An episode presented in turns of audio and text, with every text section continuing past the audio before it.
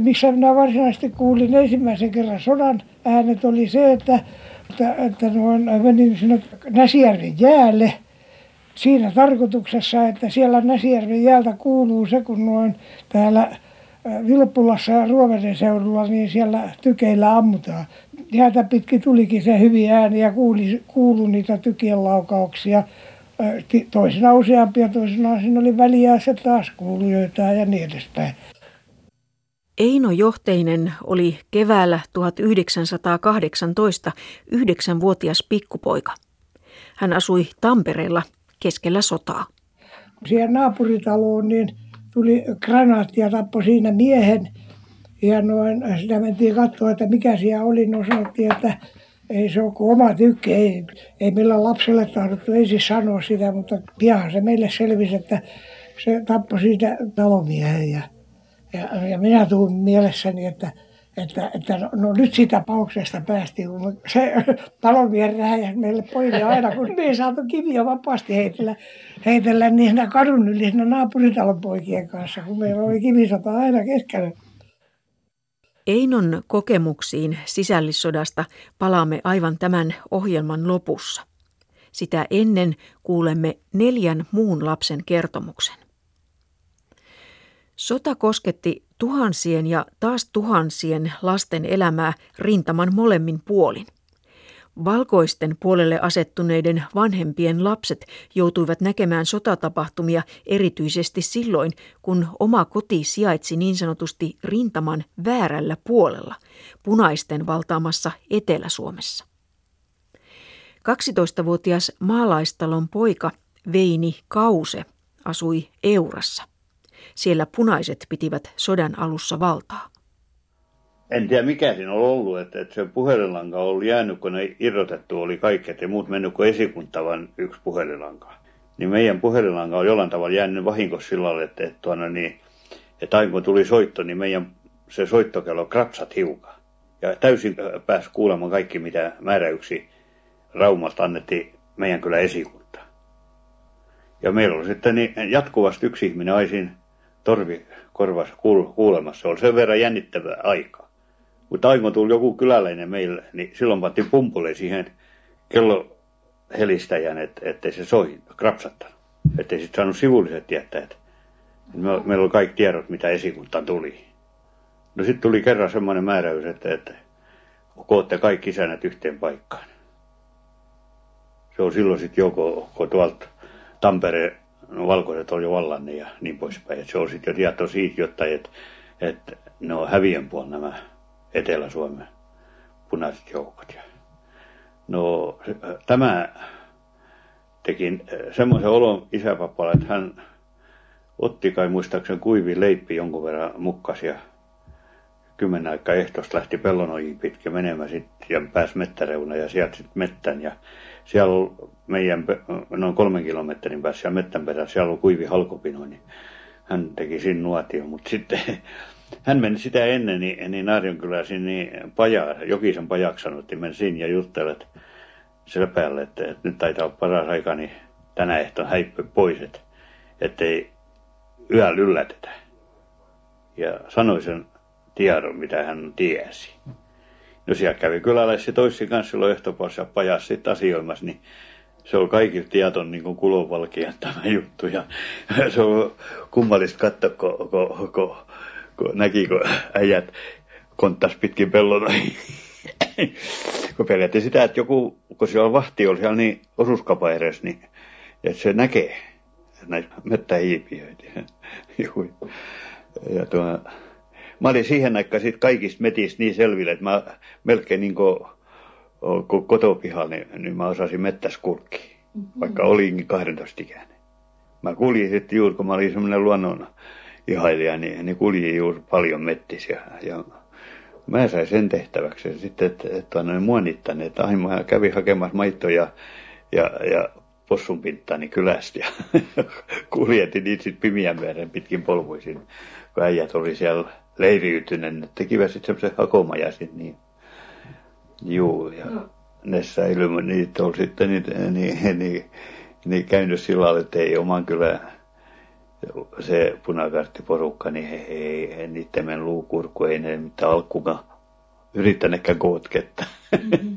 kyllä ne olivat kylän puolesta niin paljon. Veinin isän pelko ei suinkaan ollut turha. Erityisesti sodan lopulla vetäytymisvaiheessa punaiset todella murhasivat ihmisiä. Tyrvännössä lähellä Hämeenlinnaa asunut kahdeksanvuotias tyttö Valvatti Vaulo kertoo oman tarinansa. Täällä oli punaisten äh, valta näillä mailla. Täältä lähtivät kaikki, jotka halusivat valkoisten puolelle rintamalle, lähtivät salaa äh, sinne, mutta monesta paikasta ei uskallettu lähteä, sillä punaiset olivat uhanneet äh, sitten kotiin jäävää perhettä. Ja sen tähden äh, ei myöskään isäni, joka oli kansakoulujen tarkastajana täällä, hän oli sairaana niihin aikoihin, eikä paljon kotoa liikkunut, ei hän voinut tarkastusmatkoillakaan käydä. Äh, silloin tietenkään, kun ajat olivat niin levottomat. Hämeenlinnassa hän Hämeenlinnaan teki erään matkan ja mm, sillä mat- siltä matkaltakin hän kertoi, että hänet pidätettiin ja kuulusteltiin jossain tuolla tien vieressä. Mutta tästä naapureistakaan eivät isännät uskaltaneet lähteä mihinkään. Sitten sattui niin, että tänne tuli erehdyksessä tuolta Laitikkalasta pieni valkoisten joukko. Oliko niitä kahtakymmentäkään miestä? Ja luulivat, että täällä ei olisi enää punaisia.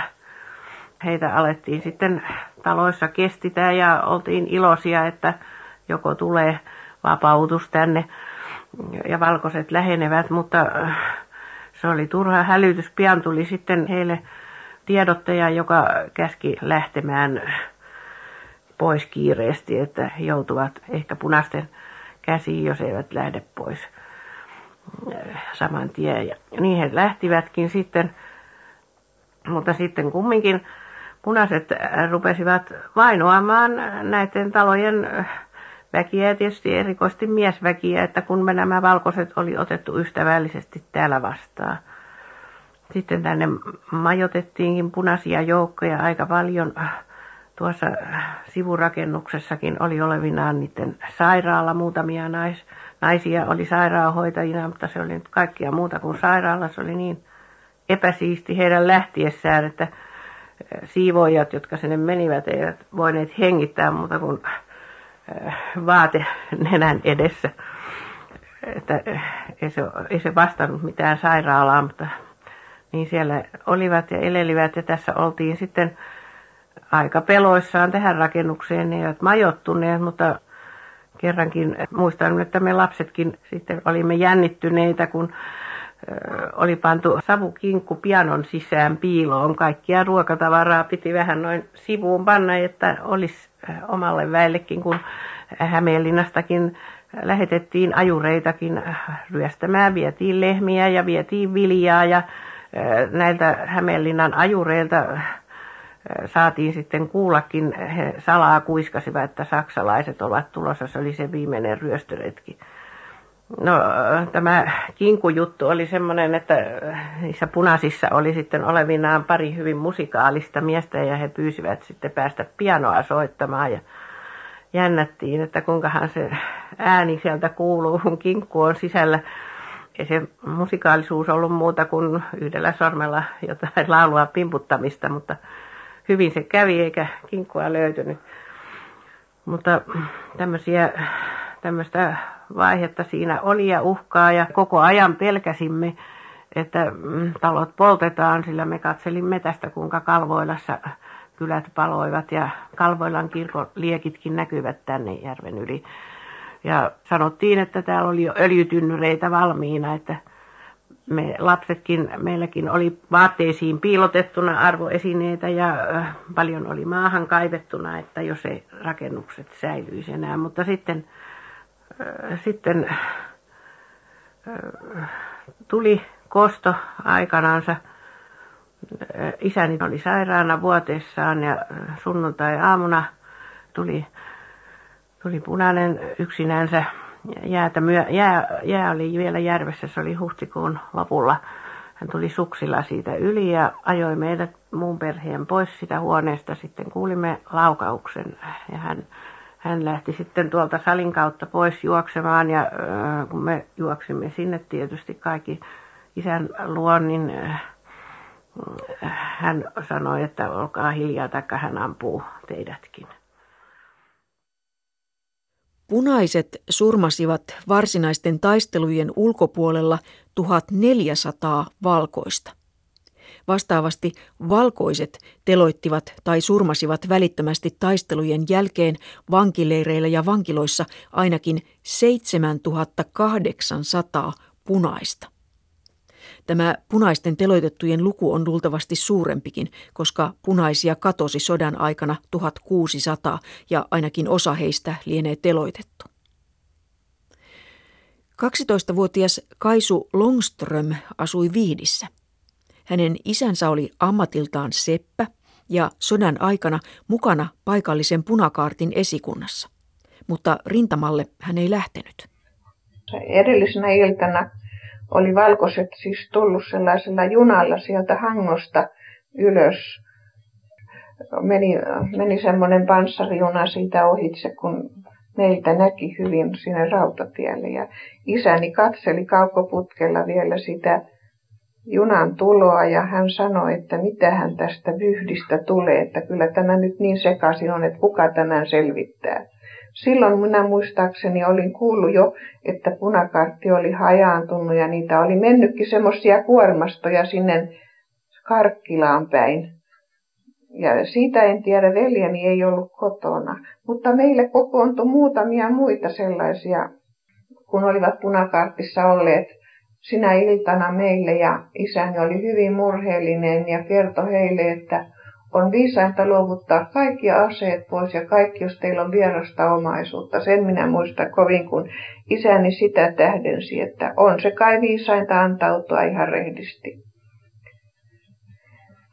Ja sitten illalla, kun mentiin nukkumaan, niin olisiko se siinä kymmenen aikana ollut sitten meille tulikin suuri joukko aseistettuja miehiä ja siinä oli paikkakunnalla olevia sellaisia kansakoulun opettajia ja lääkäreitä muun muassa mukana. Ja kutsuvat sitten isän ylösvuotista ja, ja sitten käskettiin kädet ylös meiltä kaikilta. Ne tulivat kamalalla rytinälle ja kaikilla olivat aseet valmiina ampumiseen. Isäni pyysi sitten rauhallisuutta ja sanoi, että jos herrat on hyvät ja odottaa hetkin, että hän saa päällensä ja minä pyydän, että tota, täällä kun on lapset, että ettei tehdä mitään väkivaltaa. Ja koitetaan neuvottelulla saada järjestysaikaa. Ja hän puki päällensä ja kysyi, että olisiko, mitenpä, miten on puettava, että pitäisikö panna jotakin vahvempaa vaatetta päälle. Se oli kevät, oli kylmät yöt silloin vielä. Minä kuulin, kun sieltä sanoi joku, että No se nyt on se sama, miten on puettu, kunhan vaan lähdette ulos. Ja sitten kutsuttiin myöskin äiti lähtemään. Isä pyysi vielä sitten minun kuullessani, että, että jos äiti saisi hakea sinne jonkun, kun me olemme alaikäisiä ja on elukaton navetassa ja pitäisi saada hoitoa niillekin. Sanoit, että mars matkaa vaan molemmat nyt, että kyllä se siitä sitten järjestyy. Ne vietiin siihen ylitaloon, joka on lähimpänä meillä, meidän rakennusta. Se talo, siihen ne vietiin, siihen koottiin ne meidän kyläläiset. Ja sieltä äitini sai sitten lähteä hakemaan yhtä vanhaa tätiä, joka meillä oli joskus ollut meidän kanssamme silloin, kun äiti oli työssä. Niin meillä, meille valkeni se yö kovin ikävänä sitten. Me itkettiin molemmat. Veljeni oli neljä vuotta vanha minä olin 12 täyttänyt sitten äiti tuli kotia siinä puoli kuuden aikana aamulla ja sanoi, että minä laitan nyt ruokaa ja vien isälle, että isä on lähdetty viemään Ojakkalaan. Työväen talolle ne nähtävästi vankit on viety kaikki, sanoi äiti tällä tavalla ja valmisti haukea, paisti haukea kellarista, kun meillä oli kalastettu silloin juuri, oli jo järvi jo sillä tavalla antanut saalistansa ja lähti viemään. Sitten siinä kahdeksan aikana hän jo tuli takaisin sieltä. Ja me oltiin ulkona varttamassa veljen kanssa siinä keinussa ja kun hän tuli siitä ylös justiin portaita, niin me kuulimme kaksi laukausta sitten hyvin etäältä. Ja sitten seuraavana päivänä niin tuli sitten yksi vanha täti sanomaan, että, että hän on kuullut niin ikävästi, että hän puhui äidille ruotsia ja, ja äiti käski meitä menemään ulos, mutta kuinka meistä tuntui niin vastinieliselle se uloskin meno veljen kanssa, että me haluttiin jäädä vaan sisälle. Meistä tuntui, että jotain piti saada tietää ja se vanha tati oli ruotsalainen ja hän puhui äidille ruotsiksi. Kertoi tätä tarinaa ja äiti rupesi itkemään niin tavattomasti ja musta tuntui kauhean kaamelle, että jotain kamalaa tapahtuu. Sitten kun se täti meni pois, niin ja äiti sanoi, että nyt te olette sisällä, te ette saa mennä ulos ollenkaan ja veti tuommoiset verhot akkunoiden eteen. Hän menee kellaria siivoamaan ja ottaa siemen perunoita. Äiti oli silloin saanut tietää tältä tädiltä, että isän ruumis tuodaan nähtävästi kotiin. Samana hetkenä sitten, kun täti oli lähtenyt meiltä, niin meille tulikin tiedoksi, että taikka tuli sellainen henkilö sanomaan, että äidin pitäisi mennä korjaamaan se isän ruumis sieltä pois. Mutta ei hän lähtenyt. Ei, äiti sanoi, että minä voi lähteä, kun minulle ei ole hevosta eikä mitään, enkä minä voi sitä tehdä, että se on niin vaikeaa, että kyllä minulla on semmoinen käsitys, että ne, jotka on tämän saattaneet aikaan, niin saavat myöskin tuoda ruumiin kotiin. Ja mitäpä minä sillä miehelläkään sitten enää teen hän sanoi näin. Ei sitten kauan kestänytkään, kun se tuotiin kotiin. Emme me saatu, ei me tietty, kun se hevonen ajoi siihen pihaan, että mitä siinä oli. Siinä oli semmoiset heinärattaat ja siinä jotain, siinä oli jotakin, oli pressua heitetty siihen päälle. Ja me ihmeteltiin kauheasti, että miksei me saada kattoa mitään. Ja äiti tuli sitten isän kello ja se lakki kädessä sisälle ja mä näin huomasin heti, että siinä lakissa oli reikä, kun siinä oli semmoinen lippalakki, kun silloin käytettiin semmoisen, semmoinen musta lippa. Ja siinä on semmoinen kovike tässä näin ja semmoinen, siinä lipassa oli, siinä oli reikä. Ja siinä oli verta sitten vuotanut siitä, että se mä näin siinä lipassa verta. Se heti, että näin oli isän ikävästi käynyt sitten se vietiin sinne kellarin semmoisen sohvan kannen päälle, kun meillä on semmoiset suuret hyvät kellarit, kun voidaan näin ihan mennä sisälle. On kellarit ja äiti hyvin siististi laitti sen sinne, vietiin sinne sitten. Sitten kun äiti oli saanut puhdistettua ja tämän kaiken meidät rauhoittumaan, niin sitten hän lähti kirkon kylään sitten.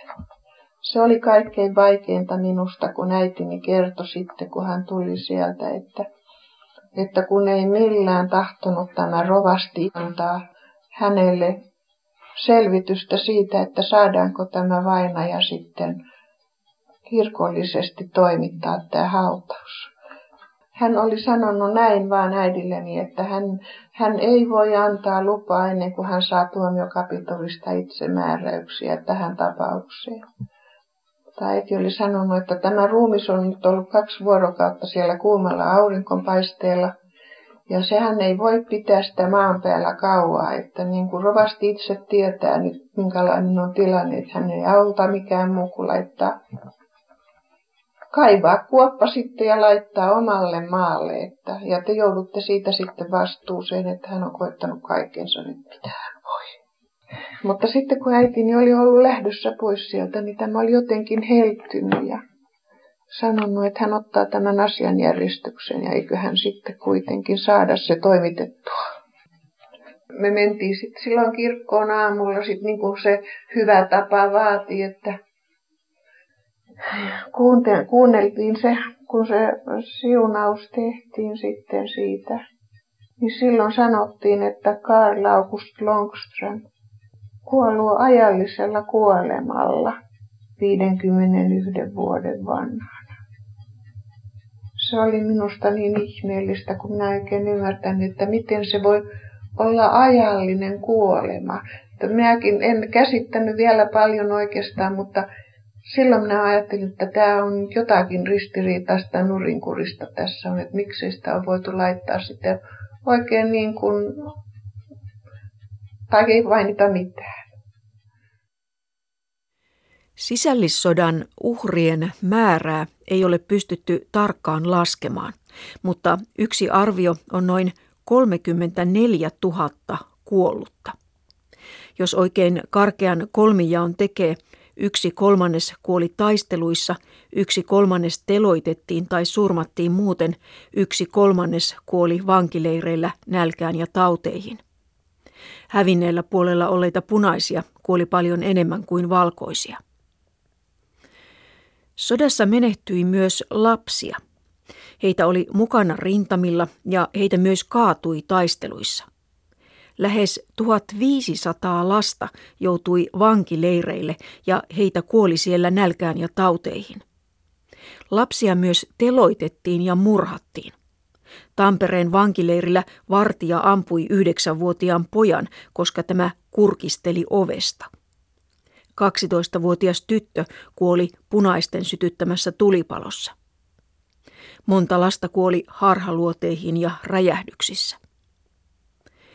Kuolleita tai kadonneita 15-vuotiaita tai sitä nuorempia lapsia on laskettu olleen ainakin 300.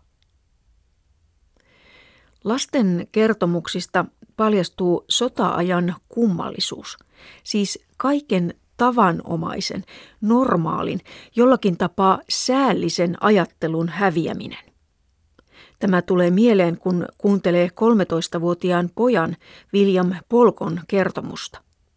Hän asui uudella kirkolla Karjalan kannaksella. Isä oli liittynyt punakaartiin ja hän sanoi minulle, että minäkin voin lähteä sinne punakaartiin. Sitten mä menin sinne punakaartiin, tein siellä sellaisia lähettitöitä ja kävin asioilla, mitä asioita milloinkin oli. Ja siinä se sitten alku, alku lähti. Palkkaa siellä maksettiin. Te varmaan muista, oliko se 16 markkaa vai 22 markkaa. Paremminkin mä muistan, että se oli 22 markkaa päivässä. Ja minä olin sellainen poika ja minäkin sain se sama kuin miehet. Minusta se oli aika paljon se rahaa. Ja minäkin sain sieltä kiveriä. Ruokaa punakartissa oli kyllä koko aika. Ja sitten tuota, sieltähän vietiin rintamalle.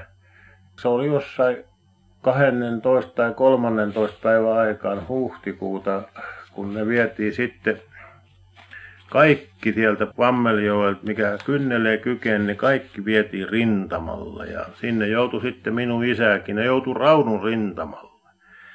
Ja isä kaatui sitten siellä Kauksamen kylässä Kivennavalla ja sieltä hänen sitten valkoiset tuli Raivolaan. Raivola on rautatieasema asema tuota, ja ne valkoiset halus katkaista sen ratan siitä ja me kuunneltiin siinä, siinä noin meillä tuli siihen rintamalle niin kuin kaksi ja puoli kilometriä. Me kuunneltiin sitä taisteluun ja illalla alkoi sitten punaiset tulla sieltä. Toisilla oli kiväärit, toisilla ei ja ne sanoi, että kaikki on menetetty.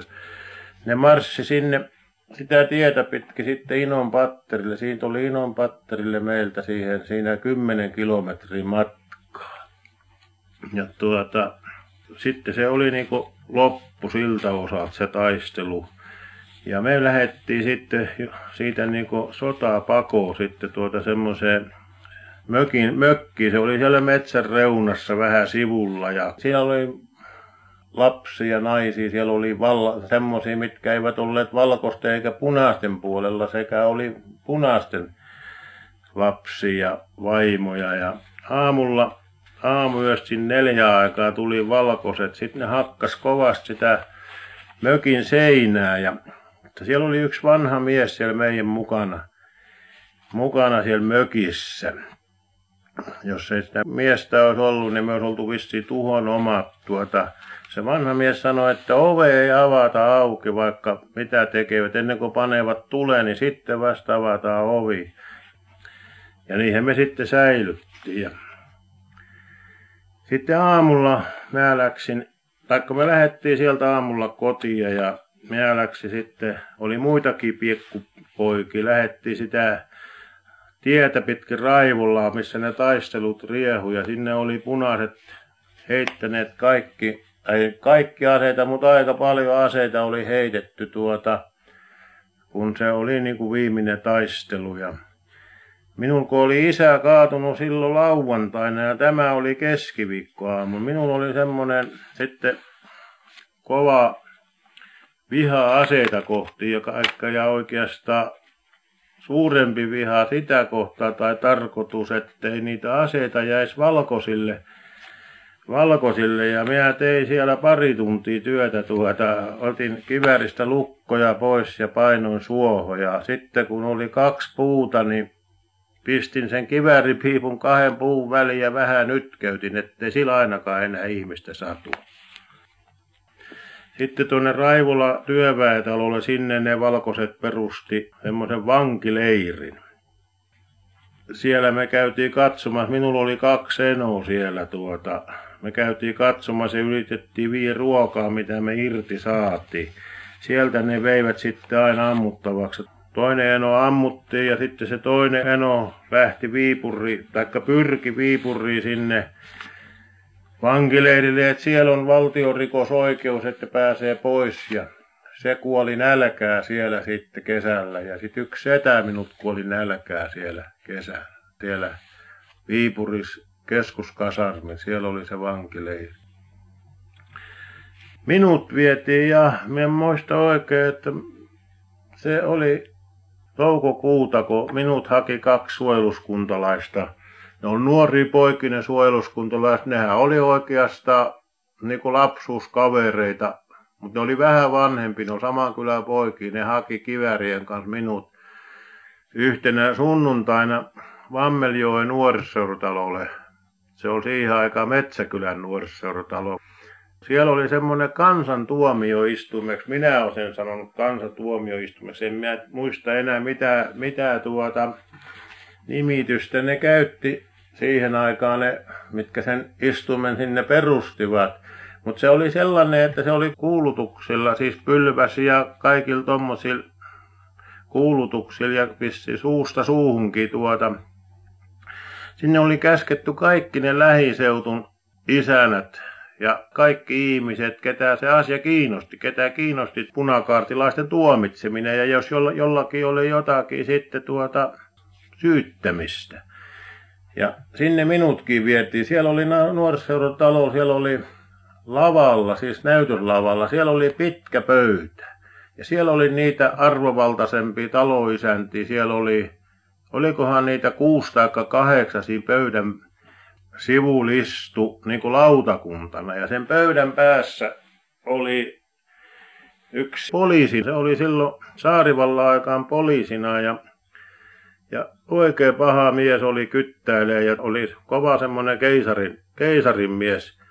Kyttää ihmisten ikkunoja allakin, että kuka puhuu keisarista pahaa. Ja nyt se oli siellä valkoisten, siellä kansantuomioistuimessa, oli puheenjohtajana. Ja sinne sitten vietiin punainen vanki lavan eteen sinne ja sitten sali oli täynnä tuota asiaharrastajia tai miksi niitä sanotaan, ne oli siellä sitten, jos kenellä oli syyttämistä, se punikki oli siellä nähtävän, ne sai sitten syyttää sitä ja sitten se taas kivärimiehet veivät ulos ja esirippu vedettiin eteen ja sitten se lautakunta tai se tuomioistuin teki päätöksen. Ja minun kohdallani teki sellaisen päätöksen, että jos kivääri löydetään, niin hirtetään. Ne syytti minua siellä punakaartisolosta ja siitä, että kun me oli käynyt käskemässä niitä miehiä sinne punakaartiin, niitä taloisäntiin.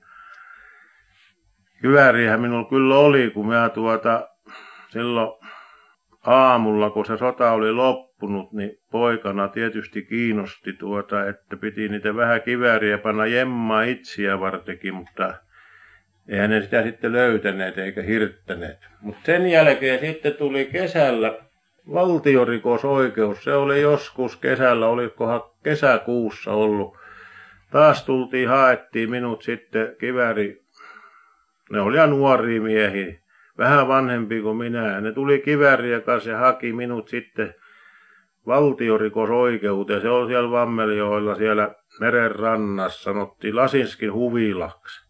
Sinne sitten valtiorikosoikeus. Siellä oli sitten oikea tuomari, semmoinen, mä ymmärsin, että se oli sitten oikein lainopin tutkinnon suorittanut tuomari ja siellä sitten tyytettiin taas minua tuota, varsinkin siitä, kun, kun mä kävin niitä isäntiä käskemässä sinne punakaartiin ja kertakin yksi kyynäräinen, kun mä menin sinne pihaan, niin mä näin ikkunasta, se kyynäräinen oli siellä sisässä, mutta kun mä menin sisään, niin se oli mennyt viiloon ja naiset sanoi, että tuota, ei se ole kotona. No mä sanoin, että kyllä se kotona on, kun mä näin ikkunan läpi, että se on kotona. Mutta tuota, se oli paha juttu. Siitä minun sitten syytettiin sen valtiorikosoikeudessa oikein pahasti, että me esenny röyhkiästi, että kun mä tuota väitin, että se on kotona. Mutta sitten se valtiorikosoikeus teki semmoisen päätöksen, että koska syytetty ei ole täyttänyt 15 vuotta, syytetty vapautetaan kaikesta etesvastusta. Ja siihen loppu sitten minun kohdaltaan se, William Polkolla kävi sikäli hyvä onni, että hän selvisi hengissä paikallisen kansantuomioistuimen käsittelystä. Näiden pikaoikeuksien tiedetään määränneen teloitettavaksi myös 14-15-vuotiaita nuoria. Valtiorikosoikeuksissa myöhemmin keväällä oli Viljamin tavoin syytettynä iso joukko 13-15-vuotiaita. Heitä syytettiin osallisuudesta tai avunannosta valtiopetokseen. He saivat myös tuomioita, jopa ehdottomia vankeusrangaistuksia. Mutta muistattehan vielä Eino Johteisen, yhdeksänvuotiaan tamperelaispojan, joka tämän tarinan alussa kuunteli tykkien jyskettä Näsijärven jäällä. Kuulemme nyt vielä hänen kertomuksensa jatkon. Einon haastattelu on osa aiemmin radiossa kuultua ohjelmaa ja siihen on jäänyt tähän ohjelmaan kuuluneita musiikkipätkiä ja muita ääniä. Älkäämme antako niiden häiritä. Einon perhe asui sodan aikana Tammelassa, mutta kun taistelut huhtikuussa tulivat kaupunkiin, perheen oli lähdettävä pakosalle. Heidät majoitettiin keskelle kaupunkia isoon kivitaloon, josta valkoiset perheet olivat lähteneet pakoon tuli tarve sitten mennä, mennä, iso tarve tuli, mutta vesi ei toiminut siellä ylhäällä, niin täytyy mennä paskalla sinne alakertaan. Mutta siellä oli paskaa niin jumalattomasti sitten, että minä hain paikkaa siellä, että sitten mä ajattelin, että mä tässä, että mä menen tuosta pihan yli tuonne, mä menin ovelle, ovelle siihen, niin, ja mä tuli niin helvetin monen helinä sitten ja tykilaukaus ja, ja ikkunoita tuli alas sinne ja minä menin sisälle teossa kiireesti eikä saanutkaan mitään. Taistelu tuli lähemmäksi, rintama muodostui jo tänne hatapäälle ketjut.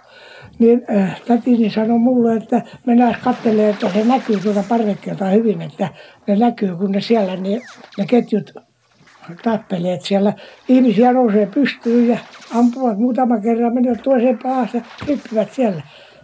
Joo, ja äh, minähän tietysti menin sinne kanssa.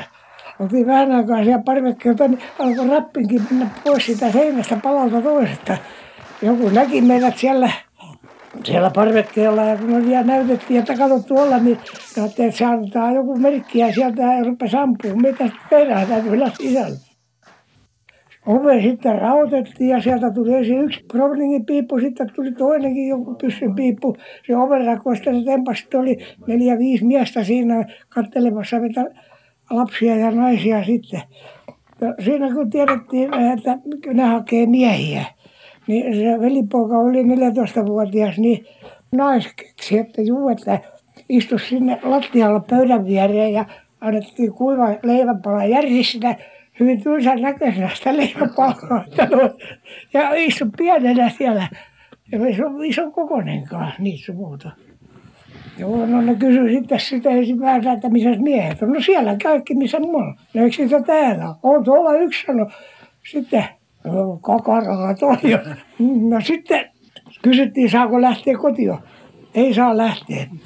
että siellä vietään salamuntaa, mutta nämä naiset ne päätti, että kyllä me lähdetään, että Joo, ja saatiin jostain käsirattaat, sille pantiin tavaroita mentiin pitkin kaupunkia.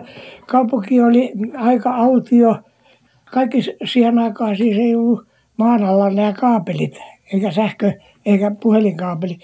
Niin ne oli pitkin katuja, oli lankoja, sitten oli niitä paperipaaluja ja sitten oli ruumiita. Toisin paikoin niitä oli esimerkiksi siinä klassillisen Lyseon kulmassa, niin siinä oli kokonainen joukko. Siinä oli ehkä kahdeksan, yhdeksän, heitä oli ruumiita. Toiset oli toinen päin, toiset näin päin.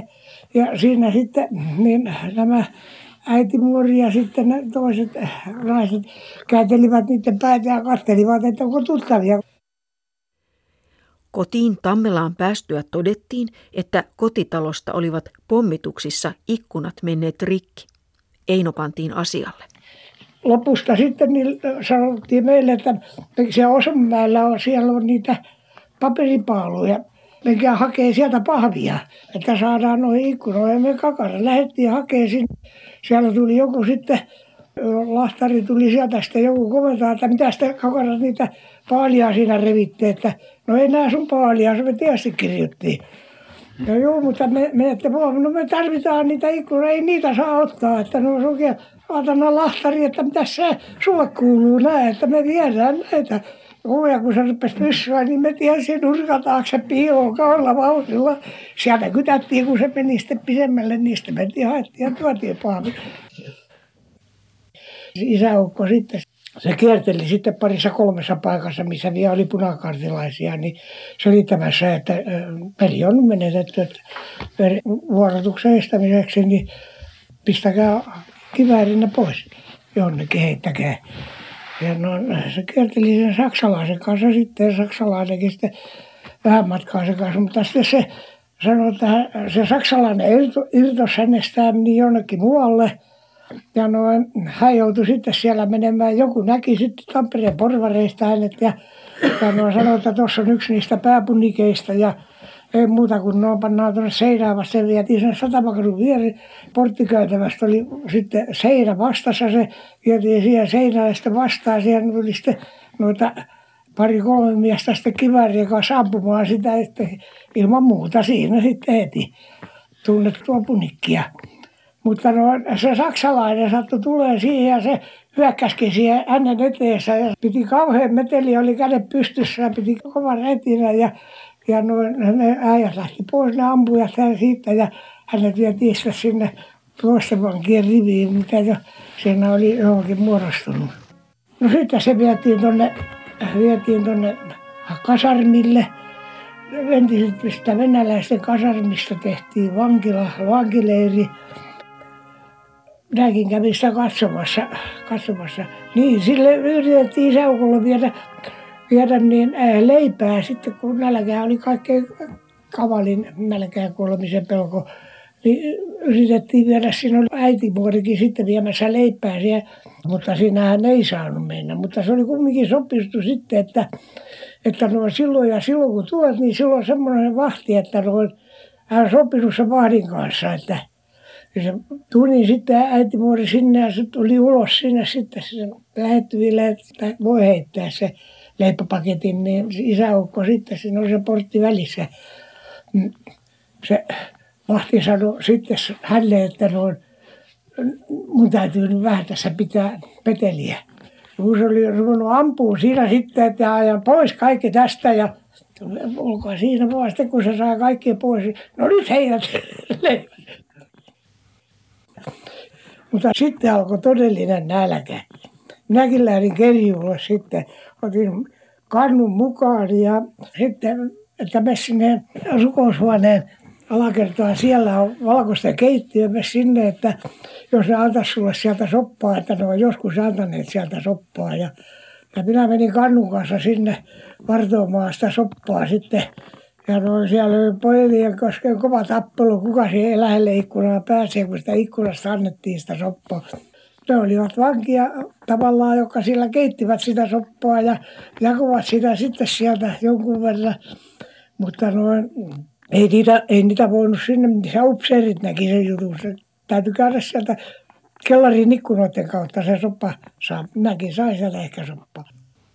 Mutta niille leipurille sai viedä sitten kahvia, kun ne yösiä oli, niin minäkin menin sitten sinne kahvipullojen kanssa ja vein sille kahvia ja sain sitten sieltä niin syödä niin paljon kuin mä kerkisin sinne syödä ja sitä taikinaa, ei leipää mutta taikinaa.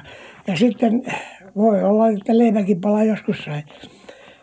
Mutta sitten ne keksi, että nuo, joka menee sieltä poispäin, niin ne laski, että se on niin monta pakettia nyt kun se menee. Niin sitten tuli vahdille pääräys, että täytyy katsoa sitten, että tiedätte, joka ikiseltä kaksi pakettia saa olla. Mennessä kaksi pulloa sitä kahvia ja että siellä täytyy olla ne kaksi pulloa sitten takaisin tulossa. No siellä mentiin sinne ja nuo pullot jäikin sinne ja tehtiin taikinasta pullon näköisiä pakettia. Oli kaksi pulloa taas, kun mentiin pois. No se paistettiin tietysti kotona sitten leipää. Eino Johteisen kertomus päättyy syksyyn 1918. Isä pääsi ehdonalaiseen ja tuli vankileiriltä kotiin. Isä tuli sitten kotiin, kotiin sitten sieltä, niin ei se tahtonut millään pysyä pystyssä. Se oli niin heikossa kunnossa, että mennä väkisikin kaatua sanotaan pitkin seiniä, pitkin tulia. Sitten otti kova vauhdin, että hän pääsi kadun yli ja syöksymällä pääsi sitten taas seuraavasta seinästä kiinni. Ja, ja sitten makas siellä petillä ja eihän siitä ollut paljon mitään.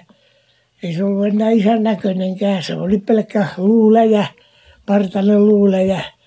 Ja noin, sille sitten tietysti koitettiin kaikkea mahdollista ruokaa järjestää, vaikka ei sitä ollut muillakaan, mutta me saatiin vielä, vieläkin vähemmän, siis lapset saatiin, koska sitä, sille täytyy kädessä antaa. Siitä sitten vähitellen, vähitellen niin selvisi. Mutta niin heikkoa se ruoansaanti oli. Tässä talossa, missä minäkin asuin, oli viisi, kuusi perhettä ja niillä oli muutamia lapsia. Meitä oli siinä ehkä kymmenkunta lasta niin vaimo puhui sitten keskenään, että, että se on sitten mukavaa, että kun nuo lapsetkin on noin kilttiä, että aamulla kun ne lähtee, niin ne menee maata tonne ja tuolla ne makaa tuolla auringossa tuolla seinän vieressä. Siellä ne makaa eikä ne tappele, eikä riitele, eikä huura, eikä, eikä riehu, että ne on siellä niin kiltisti kaikki.